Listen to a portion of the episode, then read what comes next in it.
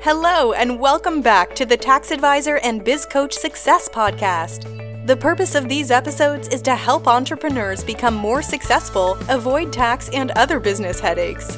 Remember to tune in frequently as we will be sharing tips, secrets, and expert recommendations in how you can manage your finances, improve wealth, and grow your business. Please like, share, and subscribe. Here's your host, Liz Soria. Hello, everyone. Again, another episode with Liz Soria, uh, your tax advisor and your QuickBooks certified pro advisor. Um, I have decided today that because so many people have been asking me about what's the difference between, you know, uh, an estimate versus to an invoice and a sales receipt and QuickBooks Online that and obviously obviously also a desktop doesn't matter it's just a, an accounting terminology um, to just give you a, a, a, clear definition. So allow me to start with the number one. First things that we normally do as we engage uh, with a prospect client is to create a what we call an estimate at least inside quickbooks that's the only option you have now many of you probably have heard the terminology give me a quote give me a proposal.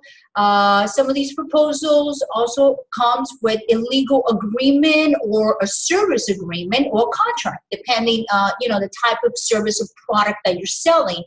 However, the majority will probably end up first in an estimate. And why an estimate? Because you want to be able to give a whole picture to your customer of what their investments is going to be for them to completely hire your services or to buy your products, right?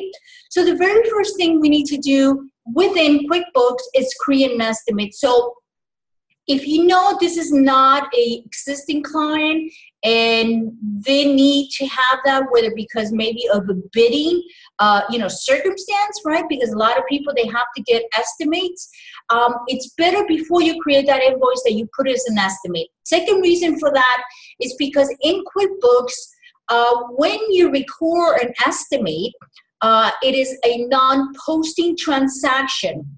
So let me say that again, non-posting transaction. So you probably some of you might be wondering, some some of you might know already, but if you don't, it's very simple. It means that it's not gonna really affect your general ledger. It's not going to affect your accounts receivable. That's right. So you're going to be able to create an estimate of several estimates to depending how many prospect clients you got, right? And just you can go ahead and email those out. Not only you look very nice and professional, but at least you have something on writing. Okay. Now, hopefully, if that prospect client becomes you know and converts to being a customer, then at that point it's very easily within QuickBooks just to go ahead and convert that estimate into a invoice which is great because it's going to save you time so instead of having to retype all the data again you can just with one simple click transfer it and it says there that if you go into the estimate sections of QuickBooks Online, you click on that and then it will show you an option where it could be created as an invoice. Very simple, okay? Now, the second step, which I think is very important, is the difference with sales receipt. So, what's the difference between an invoice and a sales receipt? Pretty much they're very much alike. What I like to see is sales receipt more if for someone who's doing a instant transaction. And what do I mean by that? Well, let's say for example, I buy from you a service or a product and I pay you now, right now. So in that case, you don't need to bill me because I'm already paying you instantly, right? So that's the same thing as let's put an example. You go to a, a store, and when you go and do your shopping, you put your credit card, right? Or you pay in cash, whatever it might be. If that's the case, then what happens? Automatically, what do you get from the merchant? you get a sales receipt. So that's really the big difference. Now, if you have a, a, a client or customer that you have to bill, then you want to create an invoice in QuickBooks, and that's going to allow you to actually put in it terms. So, for example, maybe you allow them to pay you in seven days or 15 days or 30, 60, 90, whatever might be your net terms or the agreement that you have specifically with that customer, right? Because we can have different net terms for different customers, depending if they've been, you know, paying you on time and perhaps you might be one of those, uh, you know, businesses that you prefer prepayment. Hey, um, give you thumbs up. Get, you know, try collect your money up front, and uh, and that's wonderful, right? Or maybe at least you can get, you know, a, a retainer, a, a deposit. So it's the same thing. So again, sales receipts is for like instant sales.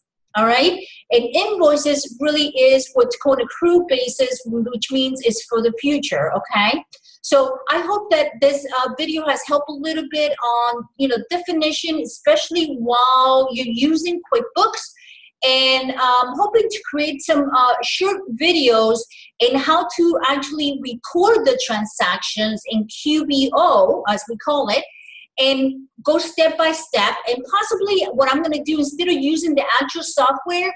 I think will be more beneficial where I can actually show you in snapshots okay, of the images. Uh, that way you don't get too distracted while moving around the cursor. It will be easier, I think, uh, for even um, anyone to learn.